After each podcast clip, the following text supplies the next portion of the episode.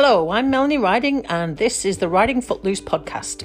These podcasts are also available in video and sometimes written format and can be found at youtube.com forward slash riding footloose or riding2nz.com.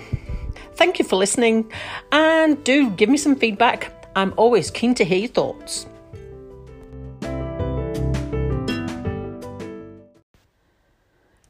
What is EMDR therapy? Eye movement desensitization reprocessing. That's what it stands for. This was mentioned by my therapist in a session this week. She introduced me to a possible treatment for the psychological trauma that's associated with my amputation. As you can imagine, I was curious to find out exactly what it was, as I had never heard of it before. So, what is EMDR therapy? Well, most individuals wonder what actually occurs in a typical EMDR session. There are eight phases of treatment, and the initial one focuses on t- talking through client history, followed by preparation. In the rapid eye movement portion, the client focuses on a troubling memory and identifies the belief he or she has about themselves connected to the negative memory. For example, dealing with a rape, a person might believe that they are dirty. Individual, the individual then formulates a positive belief that he or she would like to have about themselves. I am a worthwhile and good person in control of my life, for example.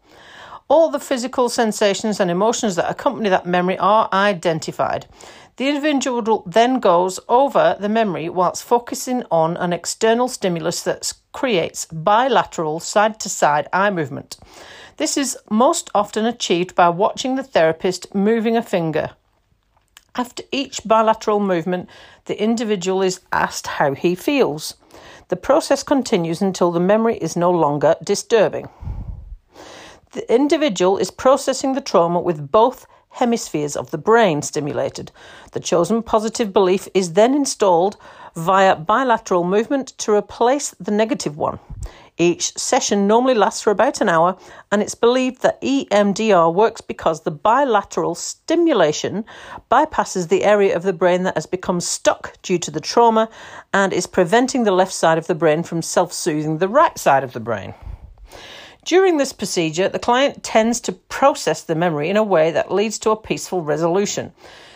This often results in increased insight regards both previously disturbing events and long held negative thoughts about the self that have grown out of the original traumatic event. For example, an assault victim may come to realize he was not to blame for what happened. He is now safe and that the event really is over, and as a result, he can regain his sense of safety in the world. That description came from the Centre for Discovery.com, uh, dated 2019. So, this all sounds amazing, but I was reading it with some type of serious doubt and eye rolling, so off I went to Google Scholar to look for some research to back this all up. What are the origins of EMDR? Well, Dr. Francine Shapiro discovered it by accident in 1987 while she was walking in a park and noticed she had some upsetting thoughts and feelings that suddenly disappeared. She was puzzled by this and decided to find out why. As a graduate student studying psychology, she decided to research what was happening for her more closely. She began experimenting and observed that when she moved her eyes rapidly back and forth whilst thinking of something disturbing, the disturbing memory began to go away.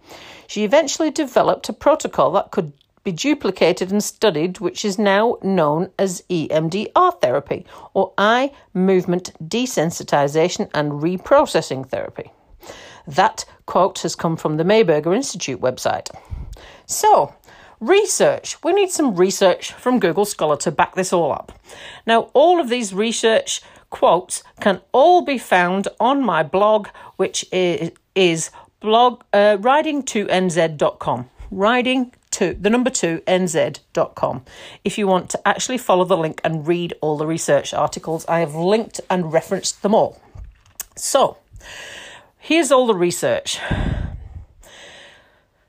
Many individuals who survive traumatic experiences develop post traumatic stress disorder, PTSD, and related psychological problems. Eye movement desensitization and reprocessing, EMDR, is an effective treatment for such disorders.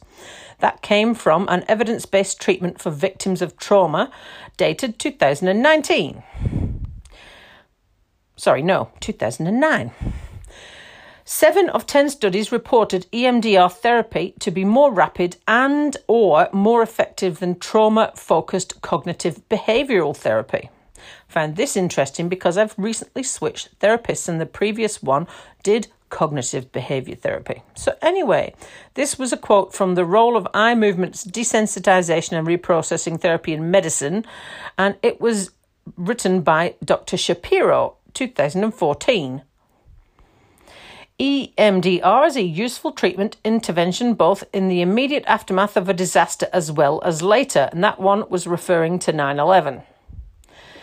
That's from an article called EMDR Therapy Following the 9 11 Terrorist Attacks, a community based intervention project in New York City. That was published in the American Psychological Association um, Bulletins, and that's dated 2016. And the last one regards the effectiveness. The studies that investigated EMDR treatments of PTSD reported significant dis- decreases of PTSD symptoms with reported reductions in PTSD diagnosis ranging from 36 to 95%.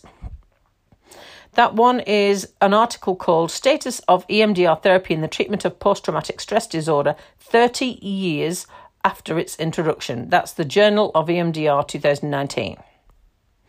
I even found a book written by Dr. Shapiro, the founder of EMDR, and it's called Taking Control of Your Life.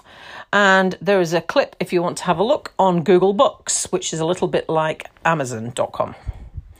There was also um, very little on Google Scholar to contradict the effectiveness of EMDR, and those articles that did were dated much earlier um, in the early 2000s, and they often stated more direct comparison of, in other therapies was needed to be done. And that's like going back, like I say, uh, that's going back 10 years or 15 years or so. So the fact that it is so very new and there is so much strong research, very new therapy, mid 1980s, substantial body of research of evidence to support it, it certainly will be interesting to see how this goes. The research suggests that it should be, have the potential to be very effective indeed. So I'll let you know how I go.